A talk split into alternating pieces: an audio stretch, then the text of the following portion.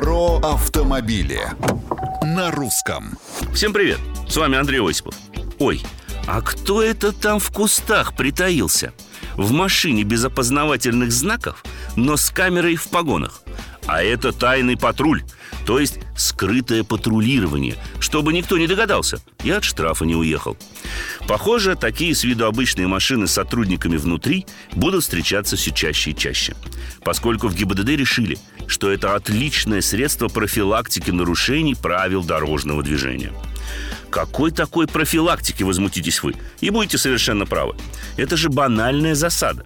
Фиксирование нарушения с последующим привлечением к ответственности уже инспектором ГИБДД, стоящим чуть дальше и получающим информацию от своих законспирированных агентов-коллег – по мне, так это работа на результат. И в каком-то смысле провокация, а совсем не предотвращение нарушений правил дорожного движения.